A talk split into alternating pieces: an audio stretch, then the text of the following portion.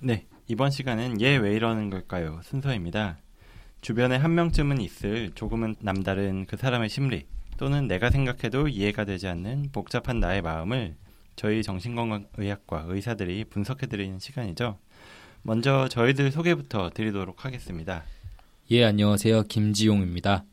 예, 안녕하세요. 손정현입니다. 안녕하세요. 허규영입니다. 네, 그리고 저는 이번 시간 진행을 맡은 윤희우입니다. 그러면 바로 사연으로 들어가 보도록 하겠습니다. 오늘 사연은 페어리 손 선생님께 부탁을 드려볼게요. 네.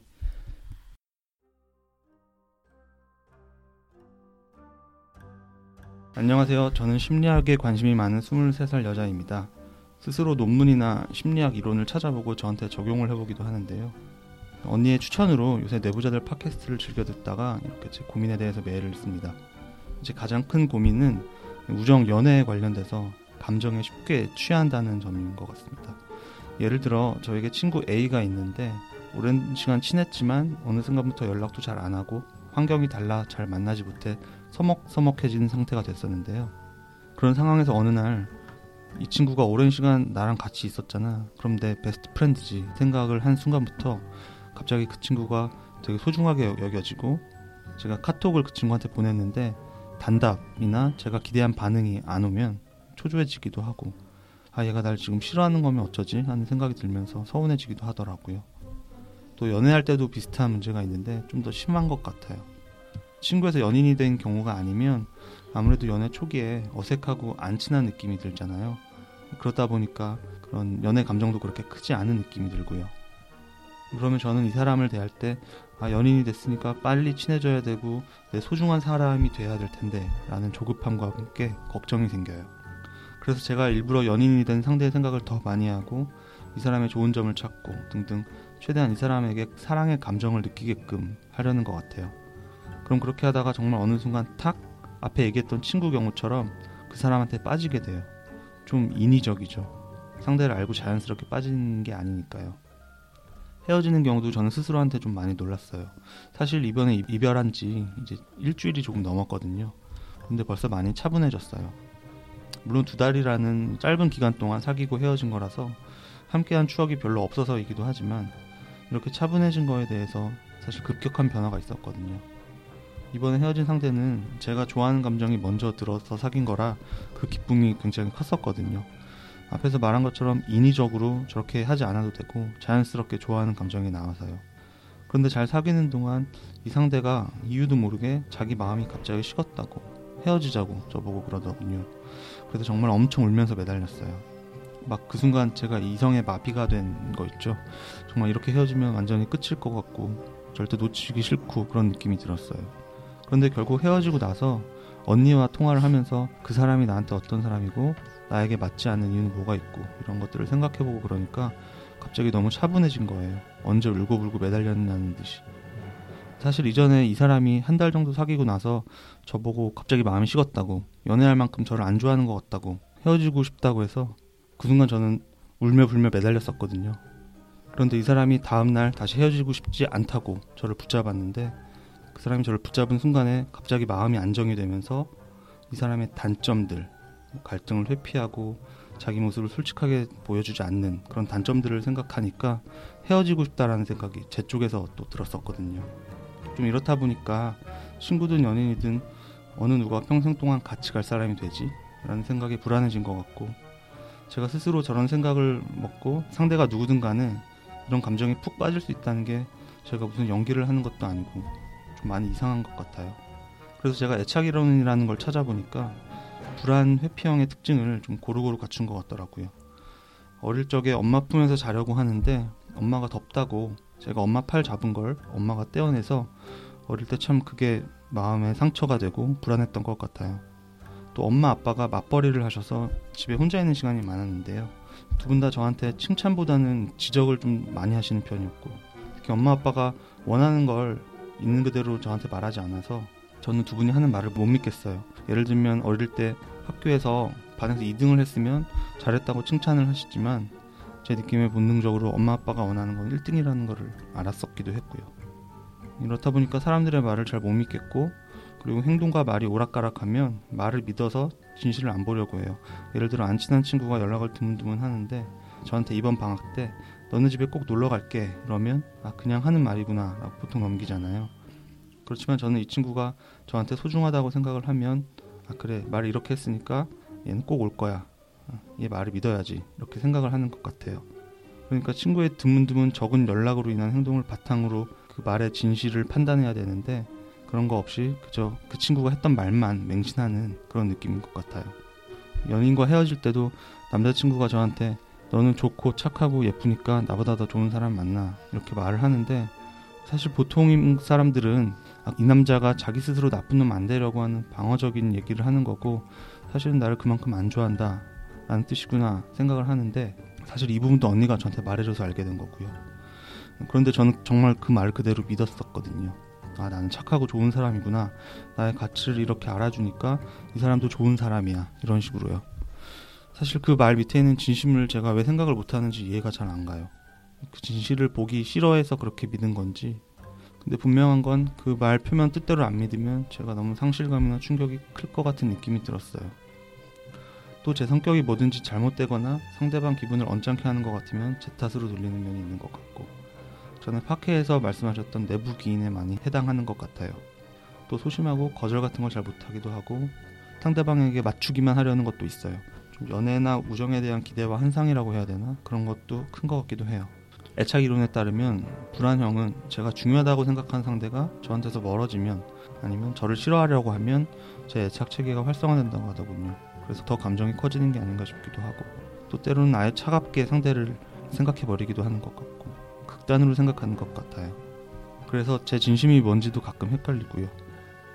제가 이렇게 감정 속에 쉽게 빠지고 잘 헤어나지 못하고 또 그 감정 안에서 불안해하는 게 도대체 뭐 때문인지 잘 모르겠어요. 이에 대한 원인과 이를 고칠 수 있는 대처 방안이 있을까요? 정말 이 부분이 생활하면서 너무 고통스럽고 그래서 친구나 연인 관계를 맺기가 두려운 것 같아요. 상대한테 나는 어떤 존재일지 생각을 하는 게 나와 상대방이 서로 생각하는 존재의 위치가 같을까 늘 고민이 되고 꼭 답변해 주시면 감사하겠습니다.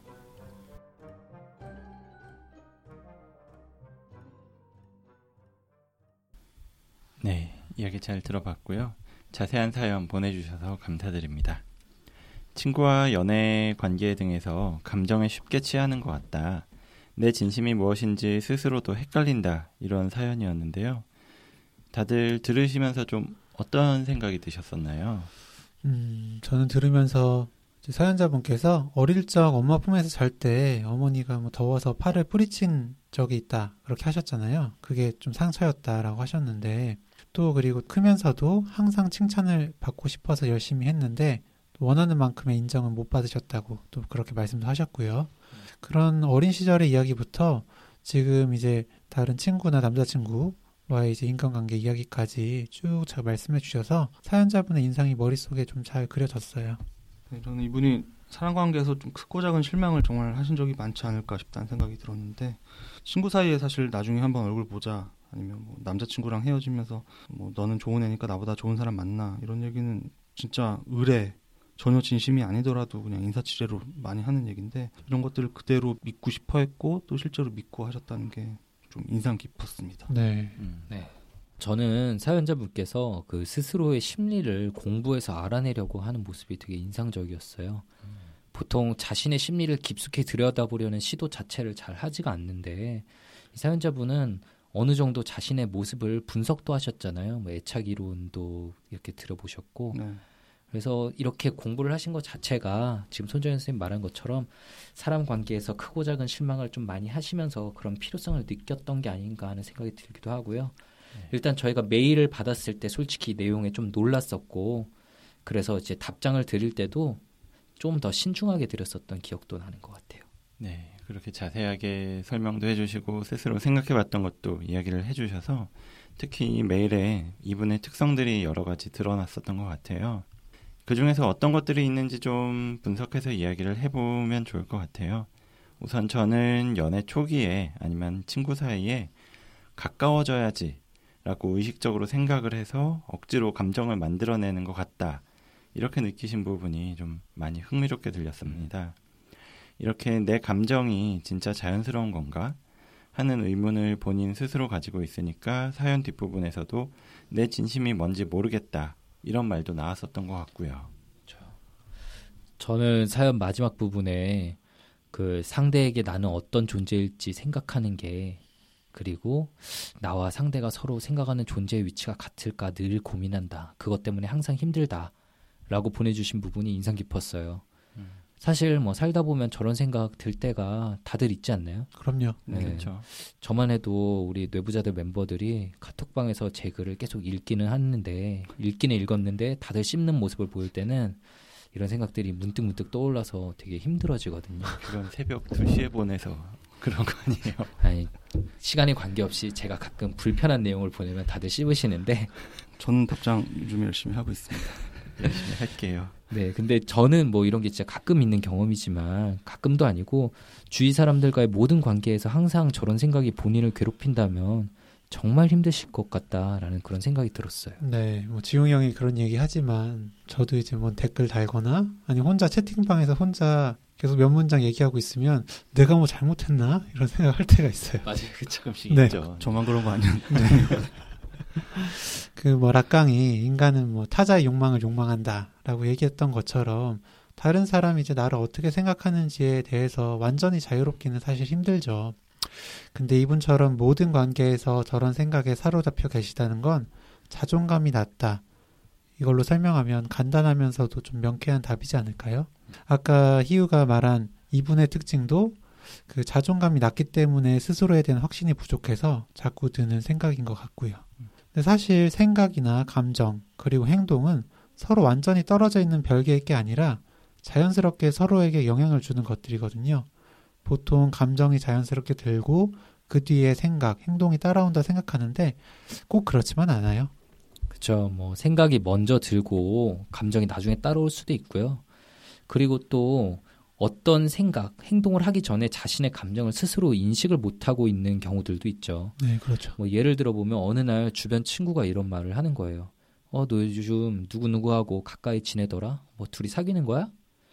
이런 말을 듣고 아 아니야 나 사귀는 거 아니야 막 이러고 나서 집에 돌아와서 곰곰이 생각해 보니까 아 내가 누구누구에게 호감이 있었구나 라고 본격적으로 자신의 감정을 깨닫기 시작하는 경우도 이런 경우도 꽤 있죠. 네, 맞습니다. 그래서 사연자분께서 그 부분에 대해서 아, 내가 좀 이상한가 이런 고민을 너무 안 하셔도 될 것 같다는 생각이 들고 사연에서 보이는 이분의 또 다른 특징으로 어, 잘못되거나 상대방 기분을 언짢게 하는 것 같으면 내 탓으로 돌린다. 내부귀인 성향이 많은 것 같다라고 하신 부분도 있고 또 소심하고 상대방한테 너무 맞추려고 하는 것도 있다 이런 말씀하셨는데 다 이제 규영이가 앞에서 얘기했던 것처럼 자존감이 낮다 하나로 설명이 될 수 있는 부분이긴 한데요. 우리가 자존감에 관한 얘기는 워낙에 앞서 몇 번씩 하기도 했었고 하니까 오늘은 좀 다른 이론으로 분석을 해보면 좋을 것 같습니다. 이분께서 자기 이런 모습을 애착 이론을 통해서 생각을 하셨었잖아요. 자기가 불안 회피형의 애착 타입을 띠고 있는 것 같다 말씀하셨는데 이 말씀하셨던 애착 이론이라는 것에 대해서 청취자분들께서 궁금해하실 것 같기도 하고 하니까 여기 대해서 먼저 설명을 드리는 것이 좋을 것 같습니다. 예, 손정현 선생님 평소와 달리 좀 좋은 아이디어 주셨는데요. 아, 아, 평소와 네. 달리. 아, 네. 네, 우선 애착 이론에 대해서 좀 설명을 드려보겠습니다. 이 애착이라는 거는 아이와 아이를 돌봐주는 사람 사이의 정서적 유대라고 하는데요.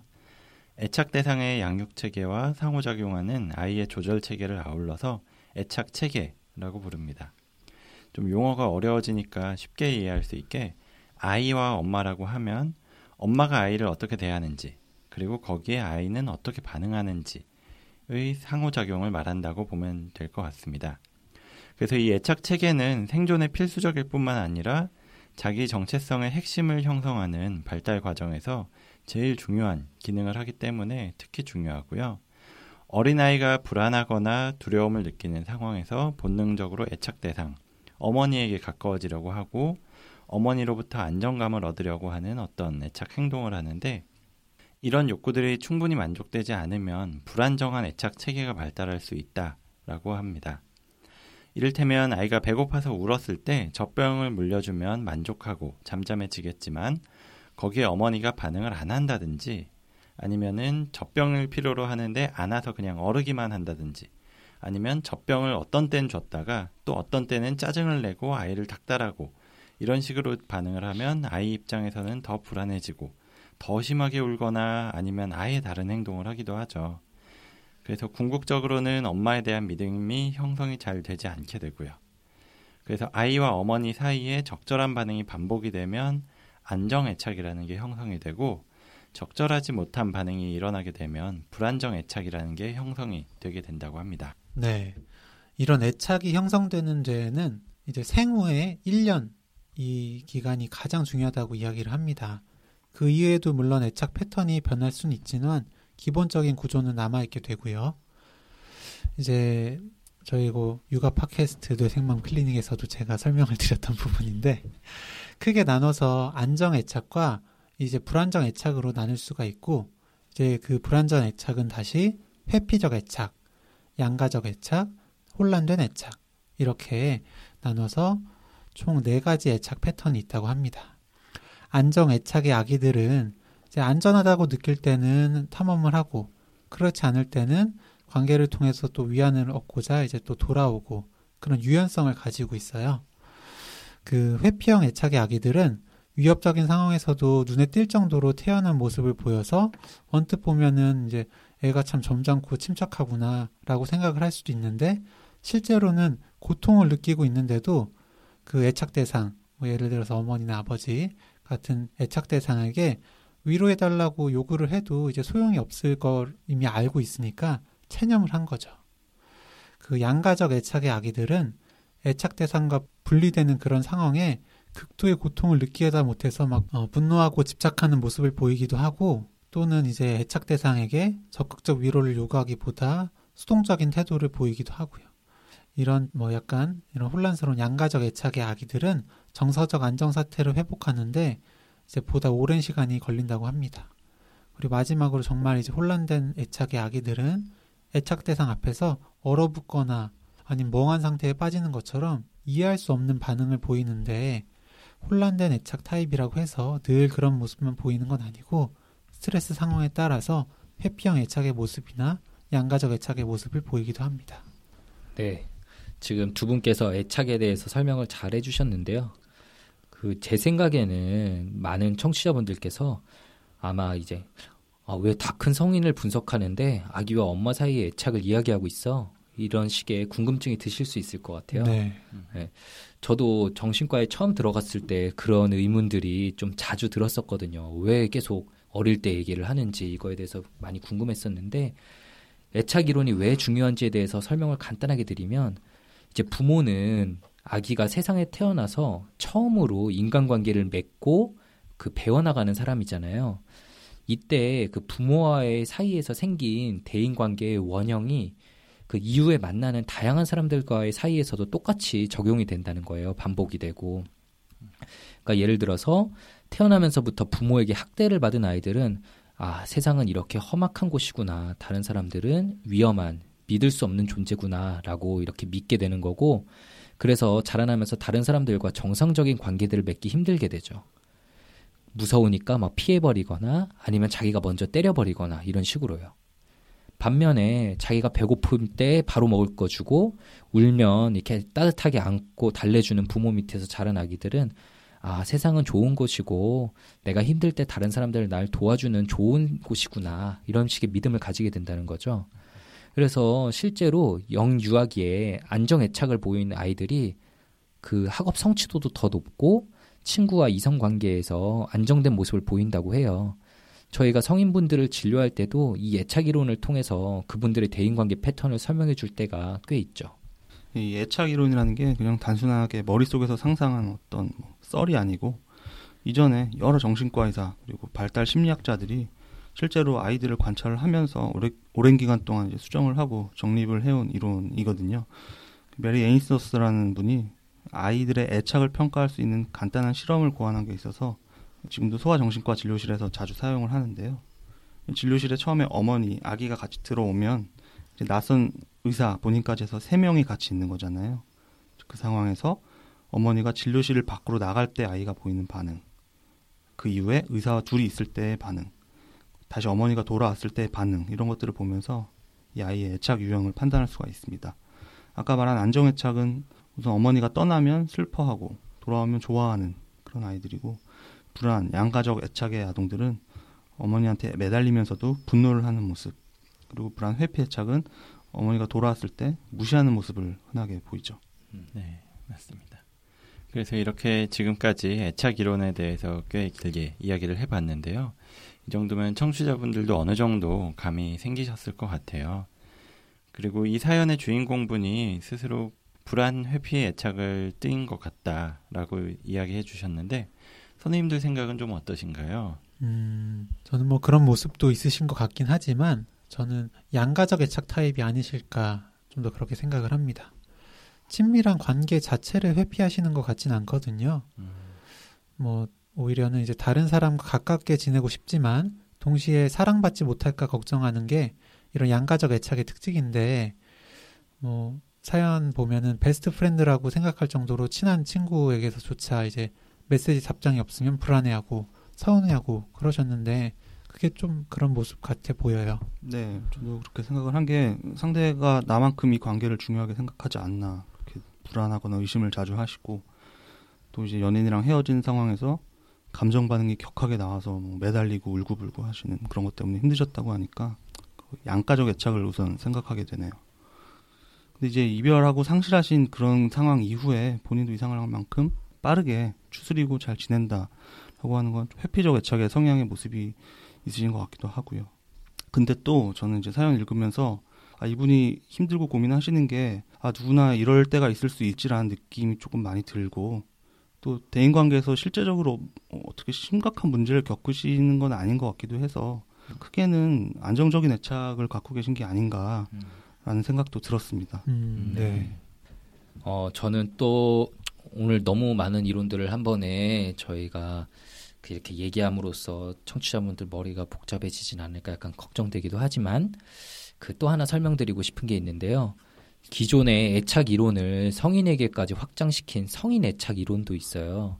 근데 전 이분의 모습을 성인 애착 이론으로 좀 더 잘 설명할 수 있지 않나 싶거든요.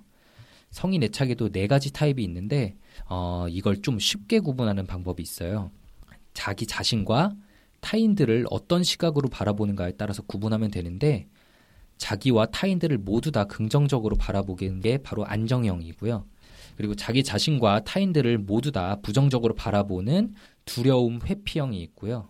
자기 자신은 긍정적으로 보지만 타인들은 부정적으로 보는 거절 회피형이 있고 마지막으로 자기는 부정적으로 보고 타인들은 긍정적으로 보는 불안정 몰입형이 있어요.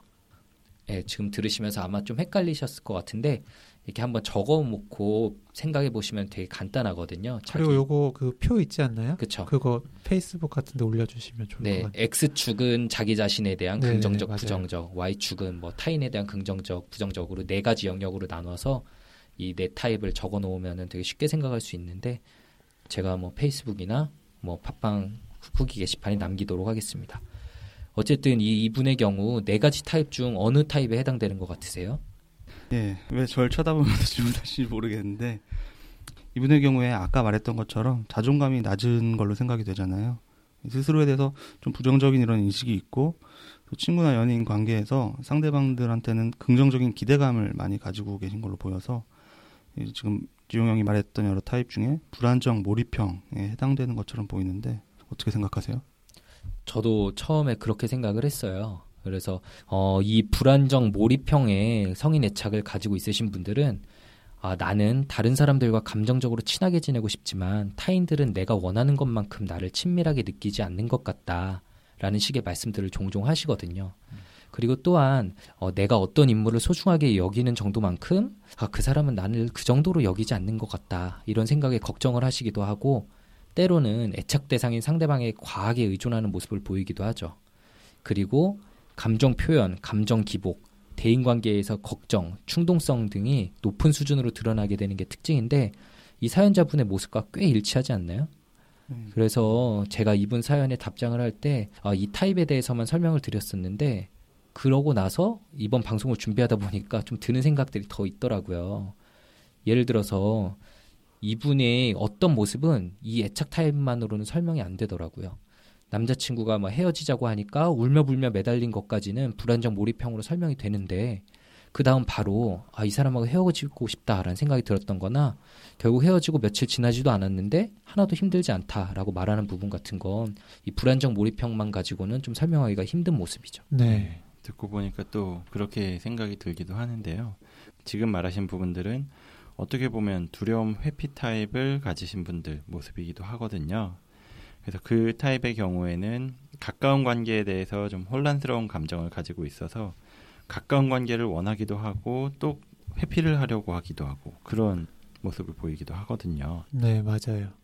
그 이분의 많은 모습들이 불안정 몰입형으로 설명이 되긴 하는데 그 또 사연에서 이런 부분들도 있었죠. 어머니 아버지가 원하는 걸 있는 그대로 말하지 않아서 본인에게 하는 말을 못 믿겠다. 이런 말도 있었고 또 사람들의 말을 잘 못 믿겠다 라는 말도 있었고요. 이런 부분들은 이제 타인들을 긍정적으로 보는 불안정 몰입형에 속한다고는 좀 보기 힘든 모습이고 역시 두려움 회피형의 특징처럼 보이기도 합니다. 네, 그렇죠. 근데 또 전형적인 두려움 회피형은 말 그대로 대인 관계 자체를 두려워하고 피하는 특성이 있다는 건데 이분은 친구 관계, 연애 등을 계속해서 해나가고 있는 걸로 볼 때 전형적인 그 두려움 회피형 타입은 아닌 것 같고요. 네. 지금 청취자분들께서 아 얘네들 지금 이랬다 저랬다 뭘 하는 거냐 뭐 이런 생각이, 생각이 드실 것 같아요. 드실 것 같은데 이 얘기도 예전에 저희가 그 인격 성향들에 대해서 설명드릴 때처럼 말씀을 드릴 수가 있을 것 같아요. 이 불안정 몰입형 그리고 두려움 회피형 두 가지 타입 사이 어딘가쯤에 위치하는 분이라고 볼 수가 있는 거죠. 이 붉은색, 파란색 성향을 둘 다 약간씩 띠니까 보라색이라고 말씀드리면 좀 더 쉬울 것 같고 근데 불안정 몰입형의 색깔을 좀 더 강하게 갖고 계신 게 아닌가 생각도 되고요. 네. 이렇게 지금까지 이분의 애착 타입에 대해서 여러 가지로 설명을 드렸는데 조금 정리를 해봐야 될 것 같아요. 사실 저희끼리도 이야기를 해보면서도 그랬고 확실히 어느 하나다라고 정확하게 말씀드리기는 좀 어려울 것 같고요. 마지막에 정현이가 이야기했었던 것처럼 불안정 몰입형 그리고 두려움 회피형 이 두 가지 타입 사이에 어딘가에 있다. 이 정도로 정리를 하는 게 제일 정확할 것 같다는 생각이 듭니다. 그래서 이분이 어떤 애착 유형에 속할 것 같다 이런 말씀을 드렸고요. 그냥 그거 알고 끝나면 별로 의미가 없을 것 같아서 저희가 드릴 수 있는 조언들이 어떤 것들이 있을까 좀 생각을 해봐야 될 것 같아요. 어떤 조언들을 드려볼 수 있을까요? 네, 저부터 말씀드려 볼까요? 네. 그 오늘은 사연자분께서 애착 이론으로 좀 보내주셨잖아요. 그리고 저희도 그렇게 설명을 드렸으니까 조언도 그 부분을 좀 중점적으로 해서 말씀을 드릴게요. 제가 생각할 때 약물 치료는 특별히 필요가 없으신 것 같고 면담 치료는 좀 도움이 많이 될 것 같다는 생각이 들었어요. 음, 네. 이미 본인에 대해서 많이 생각도 해보신 것 같은데 그 치료자와 이제 과거부터 현재까지 애착이 어떻게 발달했는지 그리고 또 지금의 애착 유형은 정확히 어떤 것인지 좀 자세하게 정확하게 알아보시는 게 좋을 것 같아요. 이제 저희는 이렇게 사연 보내주신 것만 가지고 이렇게 이거 같다 저거 같다 말씀을 드렸는데 실제로 가 보시면 성인 애착 면접이라든지 아니면 설문지 같은 걸 통해서 좀 더 본인의 애착 유형을 확실히 파악을 하실 수가 있거든요. 그리고 아 내가 불안정 애착 중에 이런 타입이라서 이렇게 행동을 했구나라고 충분히 이해를 하시면 대인 관계에서 어려움을 겪을 때 이전하고는 좀 다른 방법으로 대처하실 수 있을 거예요. 또 그 치료자랑 또 긴 시간 면담 치료를 하다 보면은 치료자의 관계에서도 이런 애착 관계가 반복이 될 수 있거든요. 예를 들어서 어, 선생님이랑 이제 많이 친해진 것 같긴 한데 혹시 또 내가 이상한 얘기를 해서 안 좋게 보시는 건 아닐까? 뭐 이런 생각이 드는 거죠. 그럴 때 그런 얘기를 이제 치료자와 해서 그런 마음에 대해서 다룬다면 이제 진료실 내가 아니라 진료실 밖의 현실에서도 또 다른 방법을 적용하실 수가 있습니다. 그래서 이렇게 본인이 직접 뭐 여러 가지 이론들을 찾아보고 사연을 보낼 만큼 좀 고민이 되신다고 하니까 규영이 얘기한 것처럼 이 상담이 많이 도움이 되실 수 있다는 생각이 드는데 또 한편으로는 오늘 저희가 이 주로 어린 시절 형성되는 예착 문제에 대해서 주로 얘기를 나눠봤는데 사실은 사연자분이 이렇게 힘드신 데에는 다른 이유도 있을 거라는 생각이 들어요. 뭐 처음에 지용이 형도 얘기했지만 음, 혹시 지금이나 최근에 본인의 자존감이 많이 낮아질 만한 어떤 실패나 상처가 계속해서 있었던 건 아닌지 좀 궁금하기도 하고요. 네. 그리고 이 개인차가 있기는 하지만 어떤 이 성격의 형성이나 이 나 자신이 어떤 사람인지에 대한 어떤 인식은 이 23살이라는 나이에는 아무래도 아직 좀 불안전하거나 잘 형성이 되지 않는 부분이 많을 수가 있거든요. 이미 성인이 되긴 했지만 그 아무래도 그 지금 만나고 있는 주위 친구 뭐 연인들도 조금은 그런 불안전한 상태일 수가 있고 맞아요. 저희도 뭐 그 나이 때쯤에 연애했던 거나 친구 관계했던 것들 돌이켜 보면은 네. 좀 이불킥 하고 싶을 때 네, 것 같아요. 네. 굉장히 미성숙했던 모습을 보일 때도 네. 많았고. 그래서 뭐, 뭐 얘기하고 보니까 저희가 좀 꼰대 같은 얘기가 될 수도 있겠지만 정말 진심으로 생각이 드는 게 어, 앞으로 좀 또 여러 가지 여러 사람들과의 경험 관계를 경험을 하면서 시간이 지나면 또 많이 조금 본인 스스로 깨닫고 또 안정이 되는 부분이 있을 거라고 생각이 되고요. 또 이 사연자분이 이 저희한테 주신 사연을 보면 본인 마음속에서 어떤 일이 반복되고 있는지 내 어떤 패턴이 뭔지 굉장히 고민하고 살펴보시는 습관이 있는 것 같은데 그건 굉장히 건강하잖아요. 앞으로 잘 네. 지내시는데 네. 도움이 되겠지만 네. 그런 살펴보는 과정에서 너무 나의 어떤 나약한 점, 부족한 점만 찾지 않으셨으면 좋겠어요. 내가 잘하고 있는 점, 장점 그런 것들도 좀 생각을 해보시면 좋겠고 그런 차원에서 또 주위의 고민을 상담을 할 때도 꼭 한 사람 한두 사람한테만 그런 것들을 나누지 말고 좀 여러 사람의 다양한 관점들에 대해서 들어보면 도움이 될 것 같다는 생각이 듭니다. 네.